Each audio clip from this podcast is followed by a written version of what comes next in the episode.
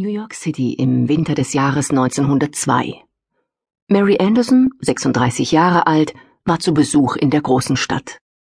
An diesem frostigen Tag saß sie in einer Tram und beobachtete, wie man es häufig besonders intensiv auf Reisen tut, das Treiben der Menschen. Beim Blick aus dem Fenster fielen ihr die wenigen Kraftfahrer auf, die schon hier und da unterwegs waren. Frauen steuerten noch ganz selten diese neumodischen Vehikel mit Motor. Erst zwei Jahre zuvor erhielt in den Staaten erstmals eine Frau den Führerschein für ein vierrädriges Dampf- oder benzingetriebenes Fahrzeug. Ein ungemütlicher Schneeregen fiel vom Himmel, die armen Männer mussten ständig die Frontscheibe zurückklappen oder gleich das ganze Verdeck öffnen. Warum? Schneegriesel und Graupel versperrten den Fahrern die Sicht. Umständlich rieben sie die Windschutzscheibe mit einem Tuch klar. Diese Szene hinterließ bei Mary Anderson einen nachhaltigen Eindruck. Sie vergaß sie nicht. Beständig dachte sie darüber nach, was für eine Vorrichtung wohl das Leben der Kraftfahrer erleichtern und die Sicherheit auf den Straßen erhöhen könnte.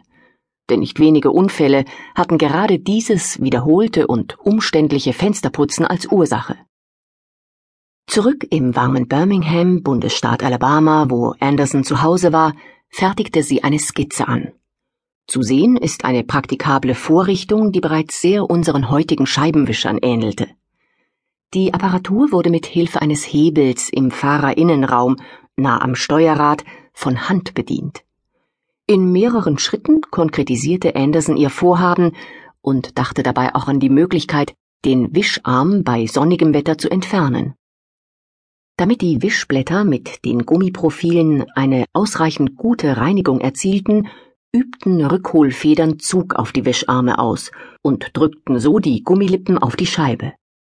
Bei einer ortsansässigen Manufaktur ließ Anderson einen Prototyp bauen. Das Ergebnis war sehr vielversprechend. Es gab zwar bereits Vorrichtungen, die eine freie Sicht durch Windschutzscheiben ermöglichen sollten, aber keine funktionierte hinreichend. Niemand glaubte ernsthaft daran, dass das Wischproblem gelöst werden könnte. Es war etwas, woran sich die Fahrer einfach schon gewöhnt hatten. Sie dachten nicht mehr darüber nach. Anders Mary. Ihre ausgeklügelte, aber einfache Erfindung versprach Abhilfe. Und zwar so gut und zuverlässig, dass sie ein Jahr später, im Juni des Jahres neunzehnhundertdrei, im selben Monat gründete Henry Ford die Ford Motor Company in Detroit, Michigan, einen Antrag auf ein Patent stellte. In dem Patentbrief beschreibt sie, dass die Wischarme innerhalb der Wischzone einen gleichmäßigen Druck auf die Glasscheibe ausüben und dass die einzelnen Teile der Vorrichtung unabhängig voneinander arbeiten, damit der Defekt eines Bauteils nicht den Ausfall des ganzen Apparates zur Folge hat und dieses auch leichter auszutauschen ist. Die Möglichkeiten zum Austausch und auch zum Abmontieren waren wichtige Kriterien, denn man empfand es damals als sehr störend, fortwährend Wischblätter vor der Nase zu haben. Es ist schon seltsam. Nur weil man etwas noch nicht kennt, hält man das Bestehende für überlegen und nimmt sogar umständliche, lästige und selbst gefährliche Verrichtungen in Kauf. Andersons Erfindung war ein Einarmwischer, den es vereinzelt auch heute noch gibt. Im Zuge der Automobilentwicklung wurde die Funktionsweise dieser Vorrichtungen gegen störende Feuchtigkeit auf der Windschutzscheibe variiert. Mittlerweile gibt es gleichlaufende und gegenläufige Wischer, Einhebelwischer mit Hubsteuerung, Parallelogrammwischer, Pantographenwischer, zweifach unabhängige Wischer und Dreifachwischer. Ihr Patent Nummer sieben vier drei acht null eins für eine Fensterscheibenreinigungsvorrichtung wurde Mary Anderson am zehnten November neunzehnhundertdrei erteilt.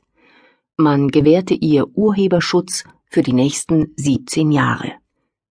Mit der Patenterteilung hatte sie nun das verbriefte Recht, anderen die Verwendung ihrer Erfindung zu verwehren.